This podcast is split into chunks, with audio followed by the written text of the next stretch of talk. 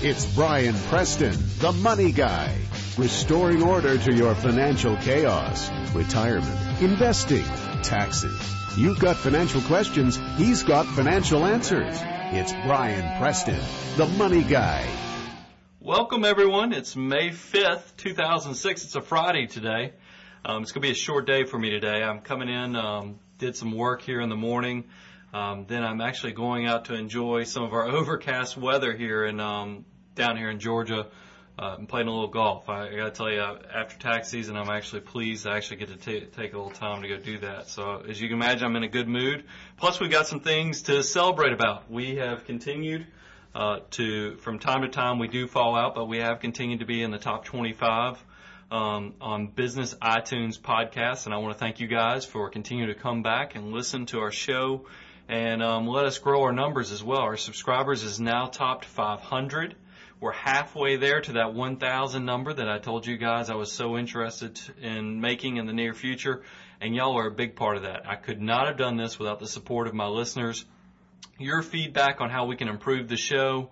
Um, you you have done so much to help us out in this journey, and I just ask you to please continue.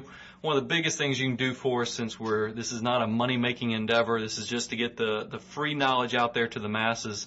Is please tell your friends, family, anybody that you can about the moneyguy.com website and our podcast, and um, put some comments out there on the iTunes too. We love getting those comments. It seems like every time we get a few more comments um, our listenership jumps up. I don't know how um, that that plays out through iTunes, but it does seem like it helps. Um, also, I've got a, some listener email that we'll go over in a, in a few seconds, but I want to give myself some um, shameless plugging here. I am in this month's Newsweek magazine on page 49, and if you're wondering which Newsweek that is, it's the May 8th 2006 Newsweek that's on stands now. Um, it's America's Best High Schools, the top 100. You can go look at that. But I'm actually on page 49, and Jane Bryant Quinn has an article on a guarantee it'll cost you. And it's basically talking about these guaranteed income and death benefits and other items that are offered on a lot of these variable annuities and life insurance policies. What are you truly getting out of these type of products? Because uh, a lot of them will tell you they're going to make sure they protect your beneficiaries or your initial investment uh, by not letting you be subject to the market risk and volatility. But what I told um, the interviewer and, and, what you'll see in here is that if you go look at the historical performance of the Treasury marketplace, the bond marketplace, as well as the S&P 500, I think you'll find that through any 10-year period, going all the way back to the 60s, really there is no guarantee they're offering you because all of those portfolios make money on a 10 year span. So that's one of the things that you'll see in the article. And I, I just, uh, I'm so thankful that I made that article and I've got a few more in the works. Um, I know I'm going to be in the upcoming issue of medical economics on some stuff and, um, we've got some awards we've been nominated for. Um, but I'm not willing to brag on those yet until we actually find out if we made it through the process. We've just been nominated at this point, but pretty exciting stuff. Um, here for me. You remember this is not my full-time job. I am a, a fee only wealth manager by day. This is just kind of a hobby just to get the information out to the people that um, I unfortunately am not able to work with. Um, the firm I'm with is Preston and Cleveland Wealth Management. We have offices down here on the south side of Atlanta as well as an office up in Augusta with my partner Bill Cleveland. But thank you so much for um, continuing to listen. If you did want to check out our, our website for my firm, and see some of the other media magazines and other areas we've been li- listed out publicly, you can go to our website, which is preston-cleveland.com. Um, I, feel free to go out there and check it out and tell us what you think. But let's um, let's talk about some of the, the listener email. If you're if you're just tuning in for the first time, um, what way we work this is I usually go through a few articles or listener emails and then I'll get into the financial chaos topic, something that can hopefully help make your life a little bit easier on handling your own personal finances. And today's financial chaos topic is going to be on the importance of wills and estate planning. Now you hear that and you're probably like, oh no, here's one of those boring death discussions that I just don't want to be a part of. And I'll tell you, my, personally, I have um, issues with death myself. I'm not a big fan of um, you know, when relatives get sick or, or anything like that. It's just, it, it's one of those hard times. So I'm going to try to make this as light as possible because I'm a pretty light-hearted type guy, got a good sense of humor, and we're going to make this as easy as possible. But it is important. This is the most, one of the most important things you can do when you're looking at your finances. But before we get into that heavy stuff, let's talk about some of these listener emails.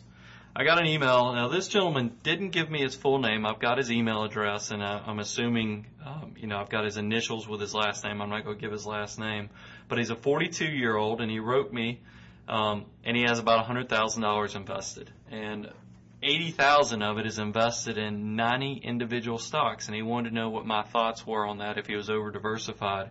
And I'll tell you, this is one of the big concerns I have about individual investors buying individual stocks is $100,000 is a nice thing that you've accomplished by saving that much money, but I will tell you that you probably got eaten alive on trading costs. I know you probably went, you know, you did state that you went through a discount broker, but even with discount brokers, you're probably still paying ticket charges to do those trades of, you know, somewhere in the neighborhood of nine to, to twenty dollars a trade. And if you think about, it, you're only buying 10, 15, 20 shares at most. I don't truly think you are, you're diversified enough. You know, I, know it sounds like you have a ton of stocks at 90, but I guarantee if you put them into Morningstar um, research software or go, went onto their website at morningstar.com, you'd find that there's a lot of overlap with the investments because the ones that you told me were your top holdings, which were GE, Walmart, Citicorp, um, ExxonMobil and Google, those are all large cap stocks. I don't see much exposure to the small cap marketplace, which has done very well in the last five to six years. I don't see any exposure to international, which especially in some of the, the South American and Asian areas, there um, we're seeing explosive growth, and it doesn't sound like you have much exposure there. So I would strongly caution you to be careful with individual stocks. I think you'd be much more better served if you bought index funds for the large cap side um, and then move down to some good managers on the small cap as well as international because I think there is a case to be made that managers typically do beat their benchmarks when you look at the small cap and international marketplaces because those are inefficient marketplaces whereas large cap like the S&P 500 um, you'll find that the index fund typically beats most managers out there. So that's um, some real quick advice I can give you. But continue to please keep saving. That's one of the most important things you can do. I just caution you on buying those individual stocks. Um, the next art, um, email that I got was from Taylor. Taylor actually is here in Atlanta. And what's funny is if y'all remember, I had a guest host, one of my good friends and fellow CPA, Brandon Werner came in and helped me out with a tax episode. We talked about some tax planning you could do uh, as before you prepared your taxes for this past year. And what's funny is Taylor is in the same building as um, my friend Brandon, so it's a small world. Um, I forwarded this email up to Brandon and, and just told him that we have listeners all over the place. So Taylor, I appreciate you um, sending this to me. Um, I got a kick out of it. But you, you gave me some nice compliments in here. But then the last paragraph I just wanted to, to bring up you said, okay, now on to my question.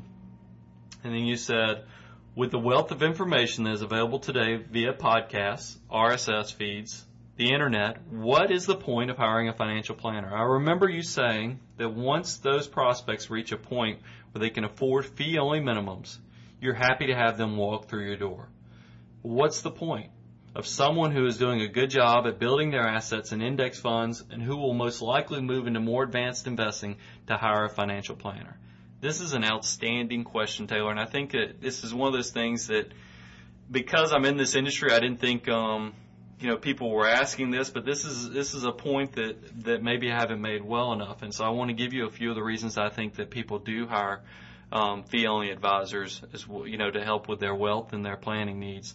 The first thing is it, it's it's hard to be an expert at everything. Um, I'll, I'll tell you, you probably could learn how to bake your own bread. I know they got these great bread makers these days, but um, it takes a lot of time and effort to learn how to make a good batch of bread. Whereas sometimes it's just easier to go buy that bread at the grocery store because it seems like they, um, you know, they they're all the same size, same shape, same taste. So somebody's an expert at a bread maker, whereas you might be a novice just learning how to do it. I know that's not the perfect example, but it's the same thing with working on your car. I grew up in a family where my dad was kind of a um, do-it-yourself on all car repairs. We used to buy. I remember my dad must have had four to five different Aerostar vans. Those are those ugly Ford minivans. No offense, any Ford people out there, but they were ugly. That um, the first commercials that came out, I think, compared them to the the, the shape of the space shuttle. So they were very ugly minivans. But my father kept buying them because it was very easy for him to work on them. He got used to working on them, and I just think that that's insane. Um, to do all this taking care of and working on yourself when sometimes it's easier just to hire an expert to do it for you. That's what the majority of us do take our cars to get professional mechanics to look at them. Um, but once again, it's hard to be an expert at everything. There's also, let's face it, this is your financial future. This is the, the independence of your life based upon how much you've saved, and this has got to last forever. So it's kind of hard do you get to a point where you've built up a ton of wealth? I do agree with you that probably at the lower levels you can do everything on your own, but once you get to a certain level, you're probably going to want somebody to look over your shoulder and essentially proof what you've done and make sure that you are following a good plan of action. So that's one thing is that you've got somebody looking over your shoulder, help you guide you through the financial marketplace that has experience in this. And that experience, I think, is priceless because I know if you'd have gotten a hold of me the first two to three years I was managing money, you're not getting the same quality you're getting now because there is a level of experience that comes from managing people's complete net worth. Um, also, I want to talk to you about the restrictions on entry to certain investments for the general public. Unfortunately, the way this marketplace is set up, sure, you can get into great index funds, mutual funds, and other things like that, but you do get to a point even in mutual funds where you have limitations. I'll give you a good example.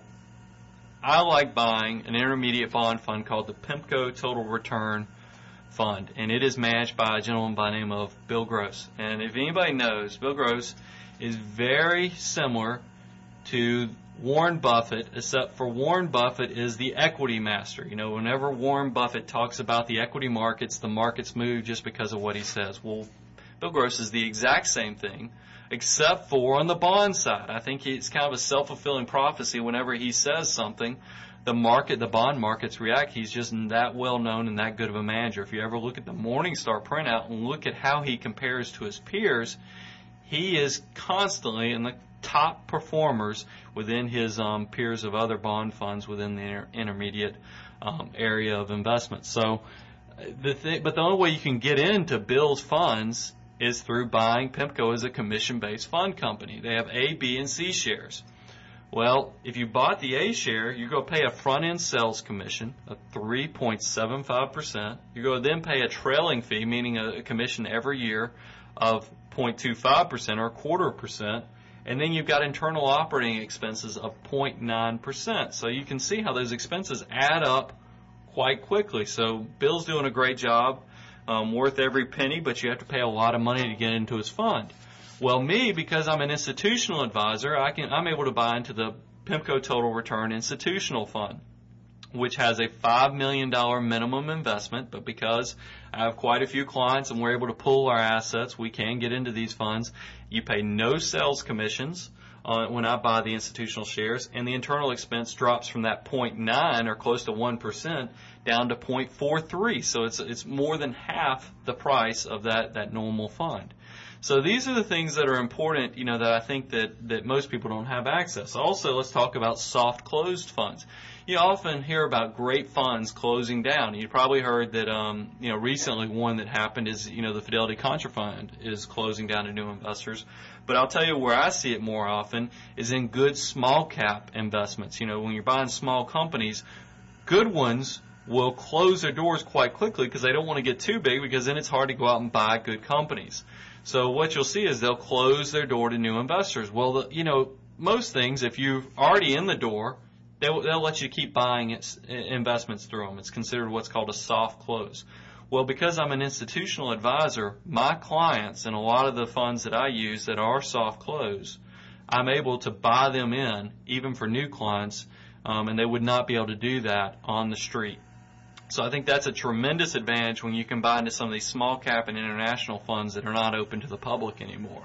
And then last is just your access to private equity um, private real estate and private hedge fund and market neutral strategy deals, you're just not going to be able to get to do those things unless you're going through a professional. So why not go through these complicated markets with um, a professional advisor? Now, the last thing I just want to tell you about this whole thing, and I don't want you to think I'm defensive, or I just want you to kind of know my true thoughts on why you need a planner, is that I have found from working with very successful people is that many, many people are great earners. But just because you're a great earner of income does not mean that you're necessarily a great manager of wealth. You see a lot of people that are very busy and to earn that income, they usually work all the time. And maybe they don't do a good enough job of focusing on their personal finances, and that's where I can step in and help them out. I mean, you heard the, the last few podcasts. I think I earned my fee um, tenfold because you know I help them out with buying cars, researching and um, making sure they're getting the best deal on their property and casualty insurance, you know, on their homeowners as well as automobile policies. I, you know, I try to help them out with every facet of their financial life, which is very important and really gives a lot of peace of mind. So I hope that helps out, Taylor. Please continue to listen, and I appreciate your input. Um, the last comment I just want to discuss is um, I got picked on a little bit on one of the comments. You can see this comment out there on the website by Jim. Um, Jim put this out there on May 3rd, so not just a few days ago, but he was kind of mad at me. I'm going to read this to you. I don't think he's too mad at me because he actually gave me a few compliments, but he says, I think it is amazing that you're pounding on the car salespeople so badly. Do you think there is no other value they provide besides delivering the car? I'm not a car salesperson. But think about this. What if you have trouble with your new car? How likely are you to get good follow-up service you beat them up with what you bought the vehicle? How much is it worth to get your car messed by the service guys because you pound on the sales team? People don't get what they expect, they get what they deserve. I am always careful on how I treat others, especially salespeople, as I may never know when I might need their help. Now, Jim, I, I hope I didn't give you the wrong impression. I just try to equip you guys with the best tools possible to save as much money as you can and really work the system to know how not to be a victim of the system, but really to be an educated consumer and get the best deals. And this is one of the things I, I think I might have led you astray on. I try, and I hope you can see this in the podcast. I really do try to convey my personality through here, but uh, I promise you, I try to kill everybody with kindness. Um, I do, you know, if I ever have any problem with credit card companies, um, I'll tell you a recent event. I had trouble with Dish Network with my, you know, with my my satellite service. I, whenever I call any customer support, I kill them with kindness because, um, you know, I'll let them know how upset I am, but I never direct it at the person who's on the other line of that phone. You know, because I just think that you can get a lot more with sugar than you can with the the bitter taste of um, being mean to somebody.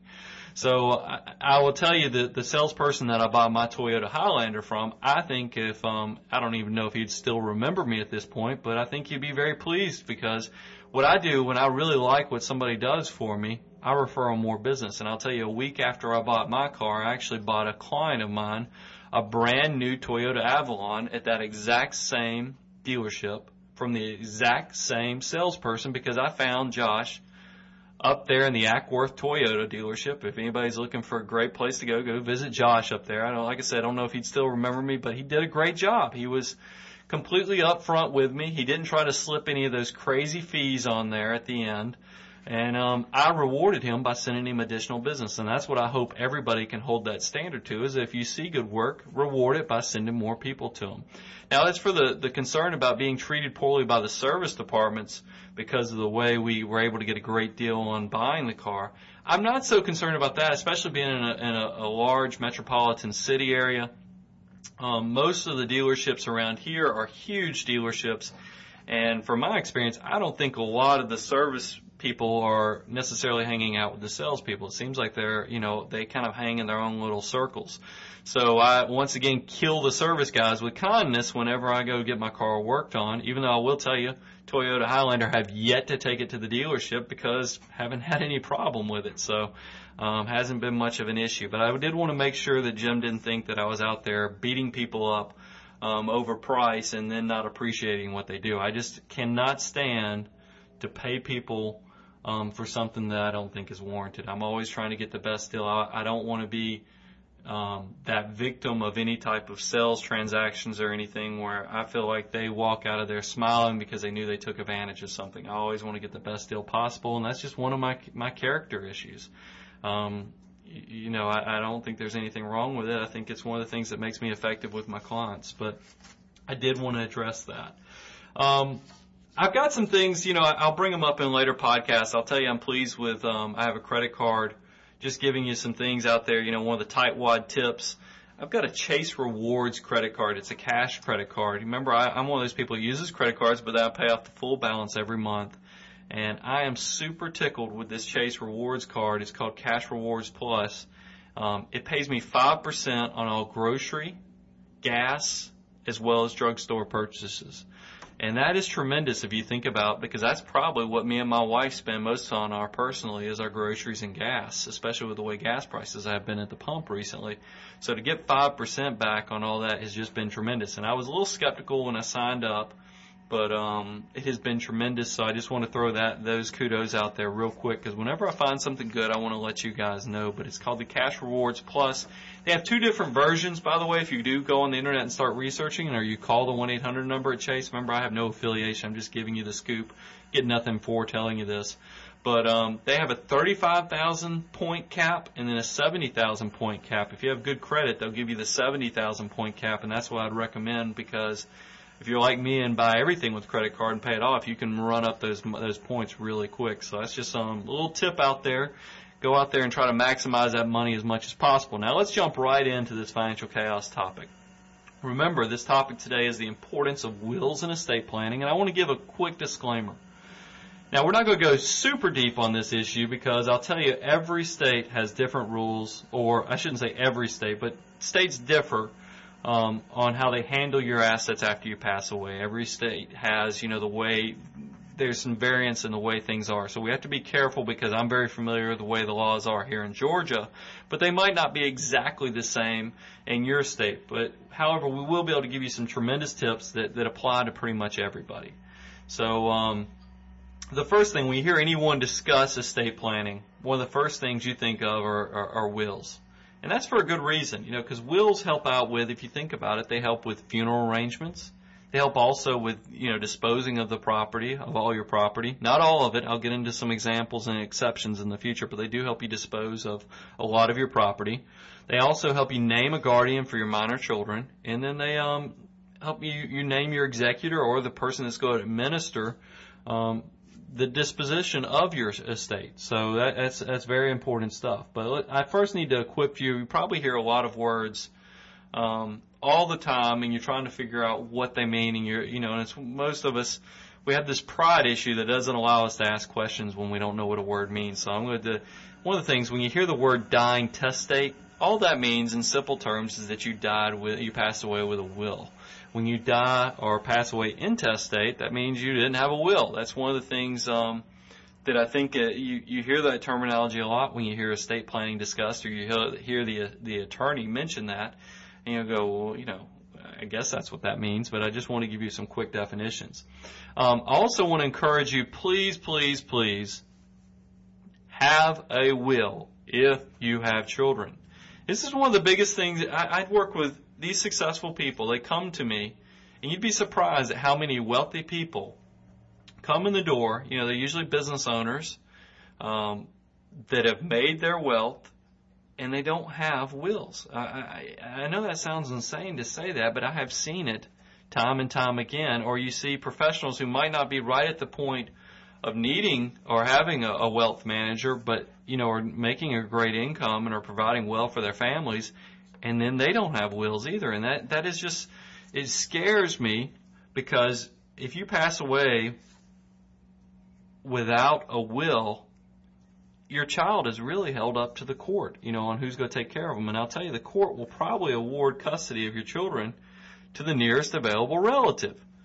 Well, I love all my relatives. Uh, I don't know if any of them are listening to the podcast. I haven't gotten the word out to all my relatives, but um, that you know you you just want to make sure that who you have taking care of your children is truly who you want to have taking care of your children and not necessarily the nearest relative. So I think there's a lot of consideration that needs to go into that. And then whoever you determine will be the best guardian for your children, you also need to go ahead and, and, and have a talk with them about that awesome responsibility that you want them to take on if something should ever happen to you. Um, if you think about it, if you just put somebody's name down and then something should happen to you, what happens if they don't agree to do it? You're right back to the same situation where probably the court's going to have to get involved in determining who the nearest relative is. So make sure you go approach those people to make sure that they want that responsibility of taking care of your children. This is definitely one of the biggest responsibilities out there and one that you really can't take lightly. So go look at that. Now that I've given you, I've kind of shamed you into feeling like you have to have a will, and you do have to have a will if you have children. I think it's that imperative that you do that. Uh, let me tell you what a will is. A will is just a legal document that must comply with certain state laws. And although wills will vary from state to state, they do have a few items in common. And let me go over those real quick with you. A will should generally be typed up. Some some areas will allow you to have handwritten um, wills, but I don't think that's necessarily the best thing because it opens you up to to have them contested, or they could be, um, you know, fabricated. There, there's a lot of issues, so make sure go ahead and get a will typed up. Um, the person making the will must be clearly identified you must clearly state that this is your will and that you're revoking all the previous made wills. You're also at least 18 years of age. And here's that, that cliche and the, the thing you hear in all movies that you're sound mind and body at the time that the will is made. And then the will must be signed and dated. And generally, they must be witnessed by at least two people. And it's not uncommon to see at least three people because if you do pass away when it goes through probate pro- the probate process, they will go try to verify through those uh, those witnesses um, that this person really this was their will. So if you have the more witnesses you have, the more likelihood, just in case this is an older document and, and your witnesses have passed away, it's better to have more so you can find a living witness. Um, let's talk about the limitations of wills. I would, if given the choice, and you are given the choice, and I'm going to name these assets for you, you really want your assets to pass directly and automatically at death. You don't want to go through, because wills go through what's called probate. And if you can avoid that with your assets, I would prefer you to do that because there is a cost to go through probate and it varies by state. But there's also a time issue because it takes time to get your your your will probated and then the distribution of your assets. Whereas sometimes you can um, do things through what's called direct beneficiary designations. And these beneficiary designations are in a lot of common uses, and this is where you need to make sure that you know that your will does not supersede these documents. It's whatever is listed on these beneficiary designations. And you have beneficiary designations on your life insurance policies, on your 401ks, IRAs, and other retirement accounts, on living trust, pay on death accounts, as well as property held jointly with rights of survivorship. And most people own their houses with rights of survivorship. So if you passed away, your spouse or whoever you bought that property with, if it was with rights of survivorship, is going to inherit that land automatically. So that's one thing. Uh, if you if you don't want it to be that way because you want that property split up, say it's um two people buy a piece of property, a vacation home, two families, and it's done in with rights of survivorship, that's not the most beneficial thing. You might want to consider tenants in common or some other way to, to title that property. That's that's a completely different financial chaos topic, but I wanted to throw that out there. But remember, your will will not impact these items. These beneficiary designations, um, you know, come for, first and foremost. And I'll tell you, they're easy. They're much easier to pass the assets through these beneficiary designations than through the will. Um, I've, I've unfortunately experienced several clients passing away um, as well as my own, you know, own father. So I know it is much easier to um, transfer these assets through the beneficiary designation because usually all you have to show is just that document where the original beneficiary designation was made on the account statement, an application, and then fax. I mean, and then send that in with a, a, a certified death certificate, and the assets usually transfer with no trouble. Whereas when you go through the probate issue, you have to get the letters of testamentary and, and other issues, and it takes a little time to do that. So it adds a little more time and delays the process, but it can be done. Now, let me also say, usually when you do these beneficiary designations, everybody will name their spouse, and that's fine on the first one, but I always see on IRA applications when it comes to contingent beneficiary, that's what hap- that's what it goes to if you or the first person you named has passed away, who do you want to inherit it next? A lot of times people leave that contingent beneficiary left blank. That is a no-no. Please fill that out because then it's going to go back to the estate. And if it's retirement accounts like 401ks and IRAs, that could be a tax nightmare because there's some definitely some tax advantages to have the money pass through the beneficiary designation versus passing um, going back through your estate if there's nobody named as a beneficiary on those retirement accounts. Um, also, before, wrapping up this podcast, I wanted to give you some other consideration for wills. This, this is more complex stuff, but most people, when they think of wills, they think that they're going to help you avoid all the taxes. Now, there's a big misconception about the estate taxes out there. You're not going to have estate taxes unless your individual assets in 2006 are worth more than $2 million and that's your exemption. That's your credit shelter amount that, that, that the government allows you to have without being taxed by, you know, for, subject to that death tax or estate tax, um, whatever we're calling it this week. But and that number is going up. Right now, it's two million dollars. Last year, it was one and a half million dollars, but this year it's two million dollars in 2006. It's growing in stages, and by 2009, it's actually going to be three and a half million dollars per person. You're not required to file an estate tax return. That's Form 706 unless your estate is worth more than that $2 million. Now, there's a few other things. If you do a lot of gifting and other things, you might still be required to file. But in general, if your estate's worth less than $2 million, you don't have to file that estate tax return. But if you do have uh, an estate that's worth more, you probably need to set up some of these provisions. You need to set up a credit shelter trust or a bypass trust within your will. Um, this trust, through this process, you can transfer up to $2 million, remember that's where we are currently, to any beneficiary without paying any estate tax. Now this is tremendous. The, the trust is designed to bypass your, your spouse's taxable estate while still providing for your spouse's support because you can still, even though you're going to have this $2 million go into trust, your spouse is going to be able to get health, education, maintenance, and support from this trust while out there. So they can essentially take the income for their life and then um, not still pay the estate tax. So it's a tremendous planning tool. There's also with some of the sophisticated family structures we have out there with the divorces um, and multiple marriages with children from several marriages, it's not uncommon to see um, what's called a Q-tip trust, and that's qualified terminable interest tr- interest property trust. This type of trust is created to take advantage of specific estate tax advantages for married couples. Under a Q-tip trust, the deceased spouse can leave their property in a trust fund, providing income for the surviving spouse as long as they're alive. And at their death, the remaining interest in the trust goes to whoever, whoever the original deceased spouse chooses. So that's is a very good tool for complicated family structures um, so that you can make sure everybody's taken care of.